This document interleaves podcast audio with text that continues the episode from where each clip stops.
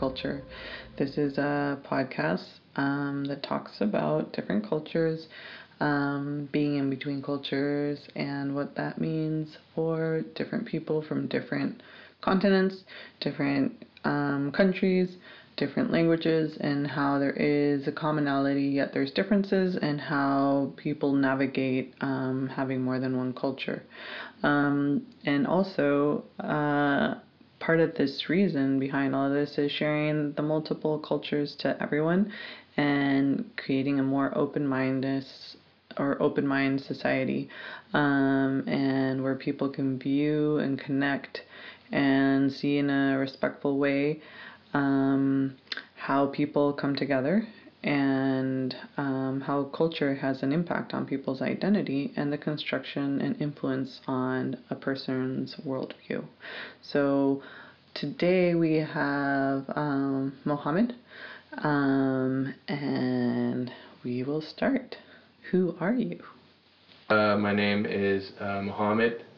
Oh, oh, my name is Mohammed Awad Al Hassan, technically Gadura, which is my family name, but somehow that fell off of our documentation a generation ago because people didn't really pay that kind of attention. Little did they know that soon you would actually have to have this kind of permanent family name that would follow you around.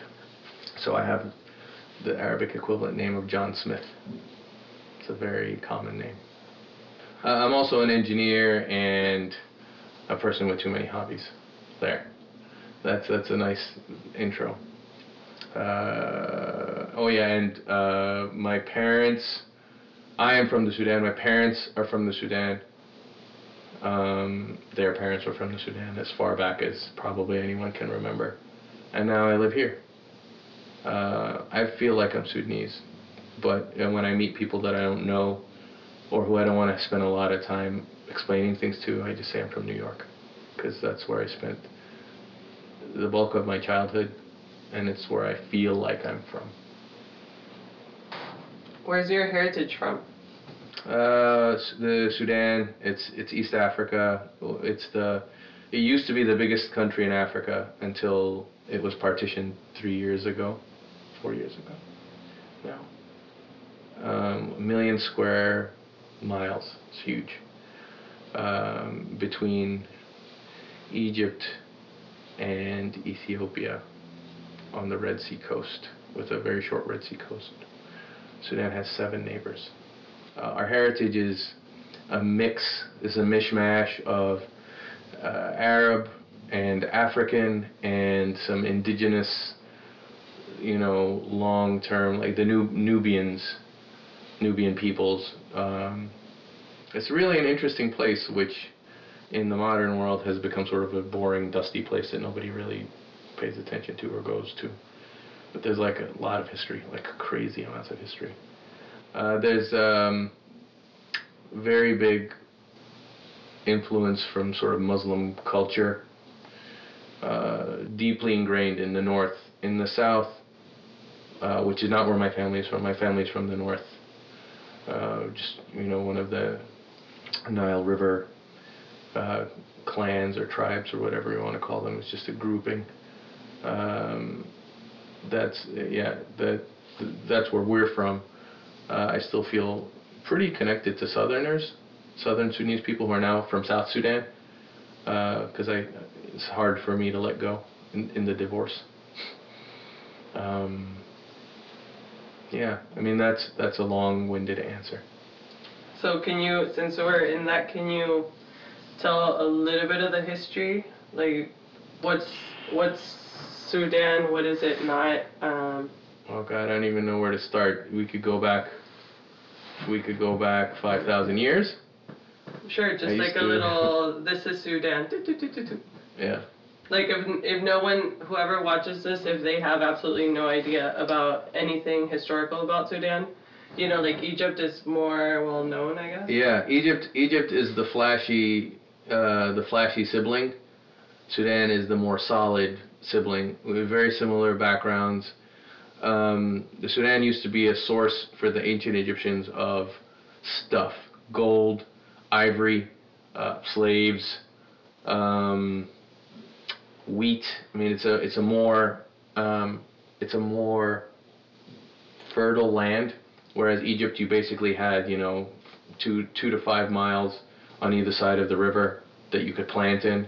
The Sudan had much wider alluvial plains and just a lot of minerals, um, marble, sandstone, everything. Uh, but it was sparsely populated. Um, the north is very uh, deserty, but uh, as you go further south, uh, it becomes more and more arable land, um, and it could have been the breadbasket uh, of Africa. In the I don't know second century BC, between the second century BC and the second century AD, excuse my shaky understanding, uh, Sudanese kings and queens ruled over Egypt. The Kushites spread out of northern Sudan um, during a lull in the sort of in, in the, you know in the way that things do, uh, uh, and they swept through Egypt, conquering it and all of its possessions all the way into Lebanon. And for four generations, Sudanese kings and queens ruled over ruled over the civilized world.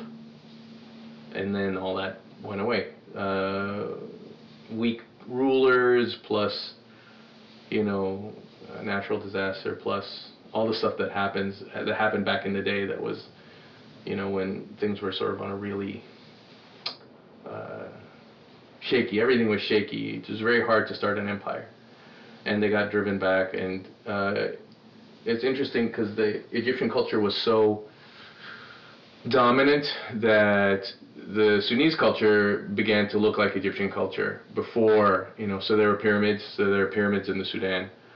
And there was sort of worship of the, you know, the gods, the Egyptian gods, the, Egyptian pantheon, and they just added their own gods to the Egyptian pantheon. Like, oh, this is this other god that you guys didn't know about. It's always been there. That's our god. Um, and for, you know, hundreds of years, it you know, it sort of went back and forth. There were the uh, warrior queens of northern Sudan, the Candaces. They're also in the Bible. But the, I mean, the, that period where we ruled over Egypt, that's in the Bible. Like in the Book of Kings, they talk about Taharka. Uh, you know, the the Black Pharaoh. Um, but there were also a bunch of Sudanese warrior queens, the Candaces, the Kandakat, that you know they they defeated the Romans there's a I I visited a Roman, the last outpost of the Roman Empire, basically a temple in the middle of nowhere in the Sudan, that must have been close to a, river, a river at that point when they built it, but that was the furthest south that the Roman Empire had gotten, and then they got swept back, and uh, the I think the the uh, is uh, Amanitiri. Uh, I think it's her. Anyway, she she's the one-eyed the one-eyed queen. She led her forces north. They they defeated the Romans and they chased them down, and then she cut off the Roman general's head and sent it back to Rome as a warning. You know, please don't come back. And they didn't. So the, that was the the glory days, and it slowly got sort of smaller and smaller and more fragmented. Um, and somewhere after that, uh, a bunch of Christian kingdoms sprung up in in central Sudan, which is very interesting. Um, and unlike the rest of North Africa, you know, uh, Egypt, Libya, Tunis, Algeria, Morocco, those were all um, Islamicized by conquest. Um, the Sudan, strangely enough, was Islamicized by trade and by um, intermarriage. So it's interesting. Uh, the Muslim expansion, there's this wave of conquest that goes across the north and it hits the western shore of Africa and then sort of drifts back.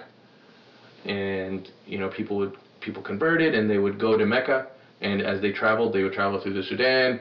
And because it was the sort of thing that most people couldn't do or they couldn't do easily, um, you know, some people would not make it some people would die obviously, but some people would just go as far as they could and then just settle. Be like, I run out of money, I can't do this anymore, and they settle and they marry, and so it was this interesting situation where the nobility are all Christians and the common people were all Muslims. Um, and you know, the minute that the nobility, someone from the nobility marries a a Muslim lady, then you know you're or or man, I suppose. Uh, although probably more likely that it'd be the other direction. Then it's you know their kids will probably be raised as Muslims by their mother, and then you know then that person becomes the sultan or or whatever, and before you know it, you have these small Muslim kingdoms um, in the south uh, or in the or in the Sudan and. Uh, the effect of Christianity, Christianity is uh, is diluted. The, although there was always Christianity because we're just north of Ethiopia, which is the oldest Christian kingdom. And I'm sure you probably talked to some Ethiopians around here. There's a ton in the area, in the Bay Area. Um, interestingly, the Sudan and Ethiopia have a very. It's interesting because the Sudan is basically trapped between these very dominant cultures, and so a lot of the things I didn't know this, but my dad uh, worked in uh, Ethiopia for a couple years, and he's really into this stuff. And he discovered that like a lot of, not just Sudanese Muslim custom, but Muslim custom period, comes from Ethiopia. The way Ethiopians pray, they prostrate themselves the way that you know Muslims do. They take off their shoes before they go into church, like Muslims do before going into mosques. They have similar words for things that probably did not exist in Arabic before they existed in Amharic. It's really fascinating stuff. So anyway, we have this very syncretic uh, mix between um, between uh, an Arab Muslim culture and Ethiopian Christian culture, and then whatever we had. Um, and even when we had Christianity, it was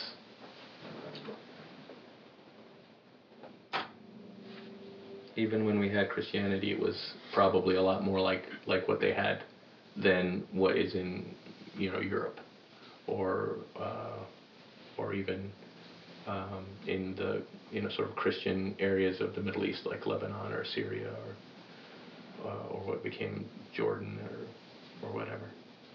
Um, so that all happened, and then all of a sudden you know, we just started getting ignored. The Christian kingdoms sort of fell. People decided they didn't want kings. There was sort of large population centers that were uh, trade, typically trade centers, or near the river.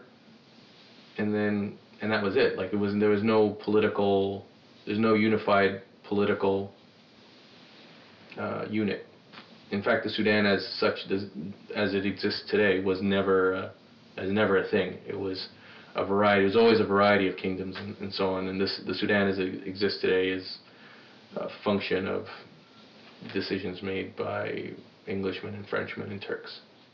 You know, writing, uh, writing down uh, what they thought were were the correct, or whatever, the, whatever was convenient for them it was, you know, once Egypt became important for protecting the Suez, and the French and English, I'm just going to skip forward to the 1800s. There's like a lot in the middle, but it's mostly really nitty gritty stuff. Uh, it became important to protect the headwaters of the Nile, and uh, and the the Turks made deep forays. You know, the Ottoman uh, Sultan, you know, considered himself to be the the leader of the Islamic world, and so, you know, the the local Sudanese people were like, okay, that's you say so.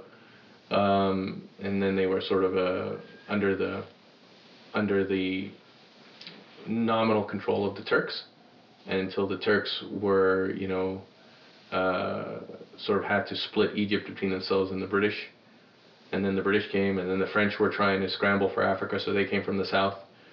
Um, and it's in that period that the Sudan begins to become a thing uh, in, the, in, the, in the late 1700s, mid 1800s. Um,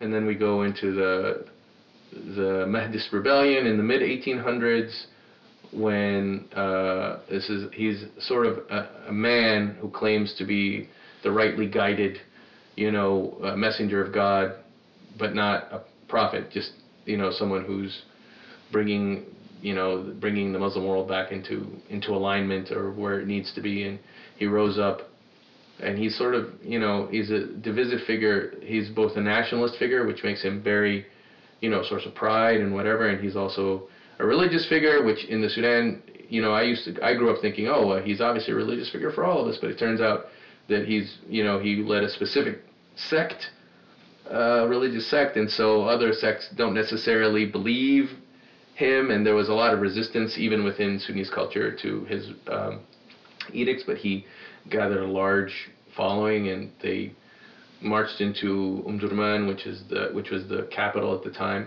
and they uh, you know they rid it of its uh, Turkish the, the governor, the Ottoman governor, who was an Englishman, and of course when the English heard that an Englishman had been killed, they came down and they swept through and you know reconquered the country five or six years later.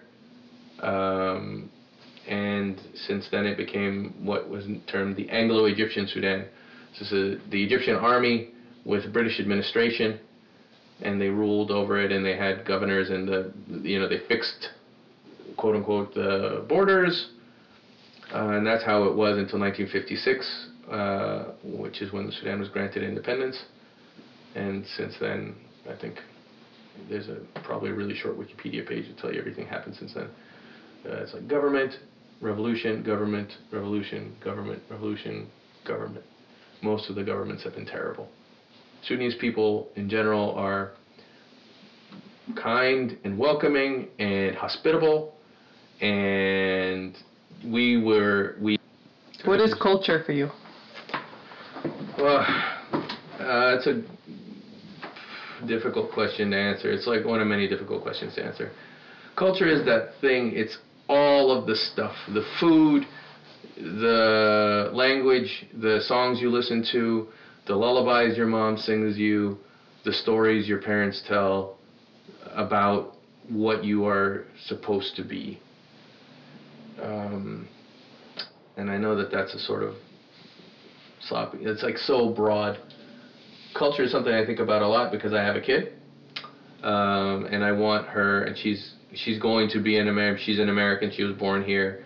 Her mother is an American, who was born here, and I I want, and I know that she will be, she'll have all of the American culture stuff.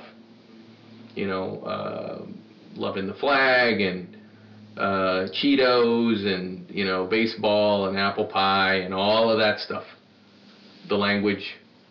Uh, but I, I don't want her, you know, even though I live here and even though uh, even though I'm going to probably die here, I want her to have that I want her to have Sudanese culture. I want her to eat the things that we eat and to love them. I want her to be I want her to think of family the way th- we think of family. Uh, I want her to speak the language, um, listen to our music, and care about it. Not just do it because I make her do it, but to for that to be a, a comfortable thing. So, what is Sudanese culture? Like, what's the music? What's the food? What's the Well, you know, we are, Sudanese people are notorious amongst themselves, certainly, for thinking that we have the best of everything the best food, the best culture, the most original, this, the hottest spices. But Sudanese culture is, is a marginal culture, and I mean that in the sense that it exists at the margins of much more culturally assertive or dominant cultures. Egyptian culture, like Egyptians think of themselves as Egyptians. Ethiopians may think of themselves as, you know, whatever subgroup are, you know, Omoro or Amhara or whatever, but they're Ethiopians, Eritreans, you know. Sudanese people only recently came to become Sudanese people. Our food is, half of it is, you know, Arab Mediterranean food, stuffed grape leaves, you know, stuffed vegetables or, uh, or, you know, kufta, which is the, you know, the sort of ground, ground beef sausage thing or you know just little ground beef patties that are in like a sausage shape um, with you know rice and whatever, uh, Greek salad type stuff, uh, uh, feta cheese. But so that's part of it. But then there's all the stuff that sort of came from Ethiopia. It's like flat flat flatbreads uh, with made with sorghum flour. Um, um, and sauces. So it's like it's like a really thin injera with the sauces. Uh, and yeah, we I mean we have a couple of things that are ours. We have weka, which is uh, this ground up okra powder that you put into other things to thick as a thickener. Um, the further north you, I mean, it changes as you go north and east and south. Uh, where I'm, where my family, where my father's family particularly is from in the north, they have something called gurrasa, and gurrasa is this. It's a flatbread, but it's a wheat flatbread, and it's like it's just like a big pancake, but it's like a, a whole wheat pancake, and you have it again. You you do layers of it in a big bowl, and you pour, uh, you know, a sauce on it, and the sauces are, you know, fried onion based, with you know, either chunks of beef or or you know bone just for you know for the uh, as the broth and then vegetables or what have you. There's an okra one. There's a I don't know. There's a there's a muluchia. There's a word for it which I don't know. Um, Is there anything that you have adopted from another culture that is not your own culture, or this current culture that you're in? Uh, that uh, you brought into your own culture? Uh, I mean, probably. I'm a lot more tolerant in the way that, you know, in the way that people are somewhat more tolerant here. Sudan, it's a big country, but it's like being in a small town. Everybody knows everybody else, and everybody, and as a result, people tend to be really sort of intolerant in the way that people in a small town can be intolerant. They're really, it's not necessarily malicious all the time, even though it might feel that way. Uh, more, it, it's more like, you know, in the, it's that's I mean the small town thing is the best way I can you know you you have to live with these people so you mainly talk about them behind their backs and tolerance about stuff like you know homosexuality or you know sex outside of marriage or any of that moral stuff whereas people it's beyond the pale you don't even talk about it uh, at home. You certainly are not open about it. Um, you know, I'm I'm much more open, and I think more tolerant. Maybe maybe I'm fooling myself, um, but uh, certainly I, I certainly feel like that's the thing that I I brought back, that sort of perspective. Um, What's home? uh, home is always going to be there. Home is always my parents' house there. You know, it's just it's weird. Even when they didn't have a house there. So it's just the place. It's just this idea. Um, my wife doesn't like when I say that because home should be here with her, right? This is our home. Um, and she's right. You know, it is in a way it's here, but home will always be there deeply, like deep down inside, home is always going to be there. And it's weird because it's not like I want to go back. I'd rather my parents come see me, but I do have to go back uh, occasionally. And when I go back, I'm really comfortable. Like I, I don't have to. I went back in uh, December for the first time, like four years, and I had been having a really hard time here. And it was just a real. I just came back so much more relaxed. That's partially because I didn't have to take a toddler with me. You know, I didn't have to. I didn't have to be a dad for like ten days. Um, but yeah, that's home. Sudan is home. So going back to assimilation or uh, not assimilation, adoption of other cultures. Mhm. I'm gonna give you an example. So in my case, like I'm not Mexican, and I think Day of the Dead is a fun celebration to like commemorate um, your your uh, deceased family members or friends. Um, that's something that I take on or might take on. Is there anything of that similarity? Um, culturally, I may certainly not in terms of um, like holidays or whatever, but you know, I mean, I think it's a natural thing to to consider yourself for an African person in America to consider yourself black at some point. A lot of Africans do not consider themselves black. I do. I for a long time did not consider myself black. Not, you know, because I was better than them or whatever, but because my dad uh, had said to me, he said, you know, don't consider yourself black because you don't have their history. You don't, you know, you cannot have like, you can, you are superficially like a black person in America, but you don't have the depth of what has happened to black people in America. So you know, don't don't. If you make that assumption, you know that you're black. Some sometimes it will backfire because people will be very offended, and I took that way too, way way way to heart, like too much. You know, and I just did not consider myself black. I was Sudanese, and you know that's just you know it's neither good nor bad. It's just how it is. But the older you get, the more you realize that in America, you know, black and white are not are things you can kind of feel inside, but mainly they're imposed on you by society. And if you get stopped by a cop, you know, in the South, they're not gonna ask you, or are you, are your people from here? No, they don't. They just they assume you're black, and then you'll be treated uh, like that. Um, but having said that, I've always had, you know, there's always been like a part of me that knows that we are the same, black people and, and Sudanese people black American people and Sudanese people. So, uh, you know, I, I have championed, you know, I don't even think of them as their causes, think of it as their causes anymore, like our causes. You know, racial equality is important for me, it's for us, uh, whether or not we're Sudanese or, or whatever. So I've definitely take on, taken on that, but,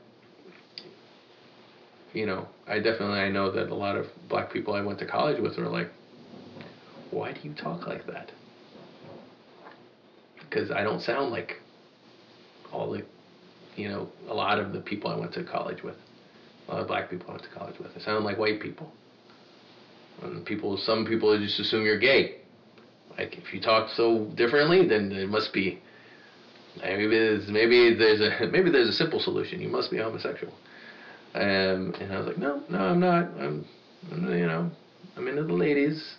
I just talk like this because this is how I talk.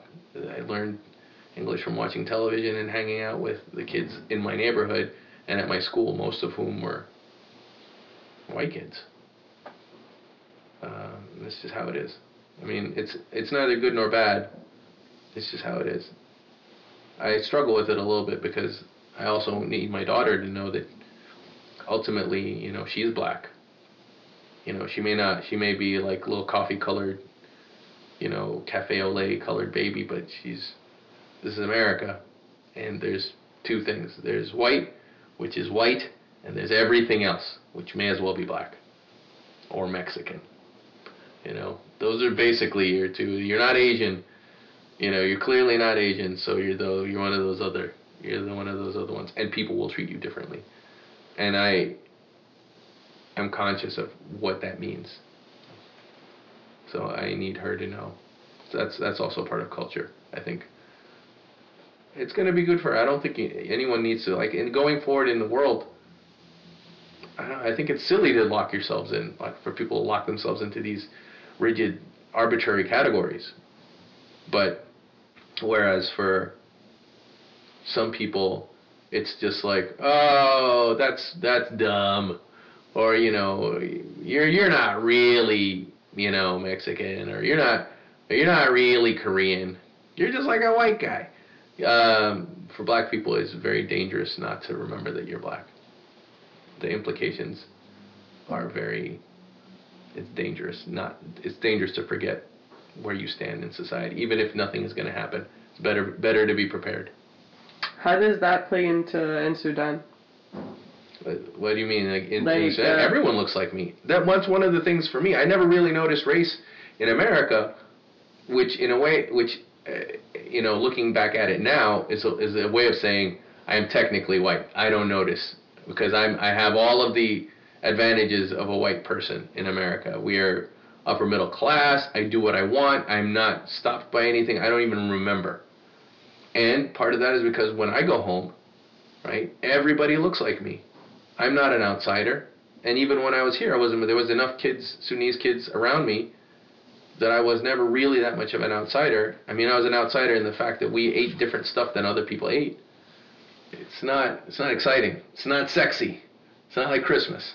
So for me, I don't know. I don't know how I take that back. I do know that Sudanese people in the Sudan have a intolerant again, surprise, an, an unsurprisingly intolerant view of African Americans because they all they know, you know, people who live at home, all they know about black people is what they see on TV in the news or or uh, movies. Um, so they they you know, which is the same reason why white people in America can have the uh, the terrible attitude that they have about black people because they don't know any black people. You know, all they see is what's on TV and what's and that's a very thin slice of uh, you know black culture, Hmm. right? So. Do you think living between cultures is going to be the norm soon? Well, you know, it's the norm now. People just don't recognize it. You know, I, I think for Americans who are honest with themselves, and anyone who's honest with themselves, you don't live the same way your grandparents lived. You know, if you tried to give your grandparents, you know, pad thai, they flip out. Now everybody eats pad thai. You can get pad thai in Kansas City, right? And that's just one example the music that people listen to, the way they dress, um, you know, uh, it's more, it's more, it's easier to see when you're not here, when you are in, you know, Barcelona or Khartoum or Shanghai, and you see like all, like everyone's wearing blue jeans, and everyone has like a shirt that has some pithy phrase on it. A lot of it, a lot of the time in English, and in places where English is not the language, right? You can be in Japan, and you know, someone has a shirt that says, you know, I don't know, having fun, okay, right? And there's nothing weird to them about that, because they're living between cultures. You know, there's things. Not everything that comes from another culture is great. Not everything that comes from another culture is bad. Pick the stuff you like at least. Um, can you paint a picture and like the sound of Sudan? Like what it would sound like and what it would look like? Okay. Um, the Sudan is uh, I can, this is mostly the north. Um, Khartoum, when you land in it, seems uniformly brown. It's dusty. Um, and as a result, the buildings, even when they're painted a different color, green or or white or, or pink, eventually they're sort of brownish, brownish green, brownish pink. Um, there's a lot of sandstorms. Um, and they sweep through. There's like a season, sandstorm season, right before the rainy season at the end of the summer. Um, and then occasionally, like during the year, they'll just be like freak ones. There's the Nile. The Nile is right there, and it, you know, things, everything grows. Um, sound-wise, it depends on where you are. Um, there are. I I remember we would go visit my uncle's house, um, and he lived in uh, Al Kalakla, which is in the sort of southern Khartoum, and it's a new, relatively new neighborhood. I think it's built in the, you know, 50s and 60s or something, or 60s and 70s, really more. Um, and you would wake up in the morning, and there's the sound uh, on the other side of the house of, you know, my aunt and uh, you know labor is cheap, so they had a maid. And there's also like some my female cousins. If they weren't in school at the time if it was like summer break um, they'd be like talking and you know preparing stuff for lunch. Um, there's the sound of uh, we call uh, gumri which I think is a nightingale. And so you just hear that I don't know it doesn't that makes it sound like an owl but it isn't and you'd hear it. You'd hear them in the trees. Um, they had chickens, so sometimes you'd hear the the chickens. It's just really quiet. Um, they you know they they were set far back from the road in their neighborhood, like the main road, and so you didn't. It's not like you were hearing cars unless someone was driving by their house. Um, sometimes you would hear uh, vendors. Um, you know the guys that would sell onions door to door or milk. Uh, and they would come. They would have like uh, donkey carts typically. Um, the wind, the wind in the the wind in the palms. They have a lot of palm trees there, like date palms. The wind in the palms and the sound of the birds. And it's really peaceful. It's hard to describe. Sometimes I wish I I wish I had this stuff so I could take, you know, so I could record. Because I feel like all of that's going to go away soon. How Sudanese are you? Very. I mean, this there's a, you know, a thin layer of American and and other stuff. I'd say probably 75% Sudanese. You know, you can't live here as long as I've lived here without having ideas about things and you know having you you know that that that sense you know you can't do this to me I'm an American like that it just grows on you. Or the sense of like justice that other other people and other places don't have because they don't expect it.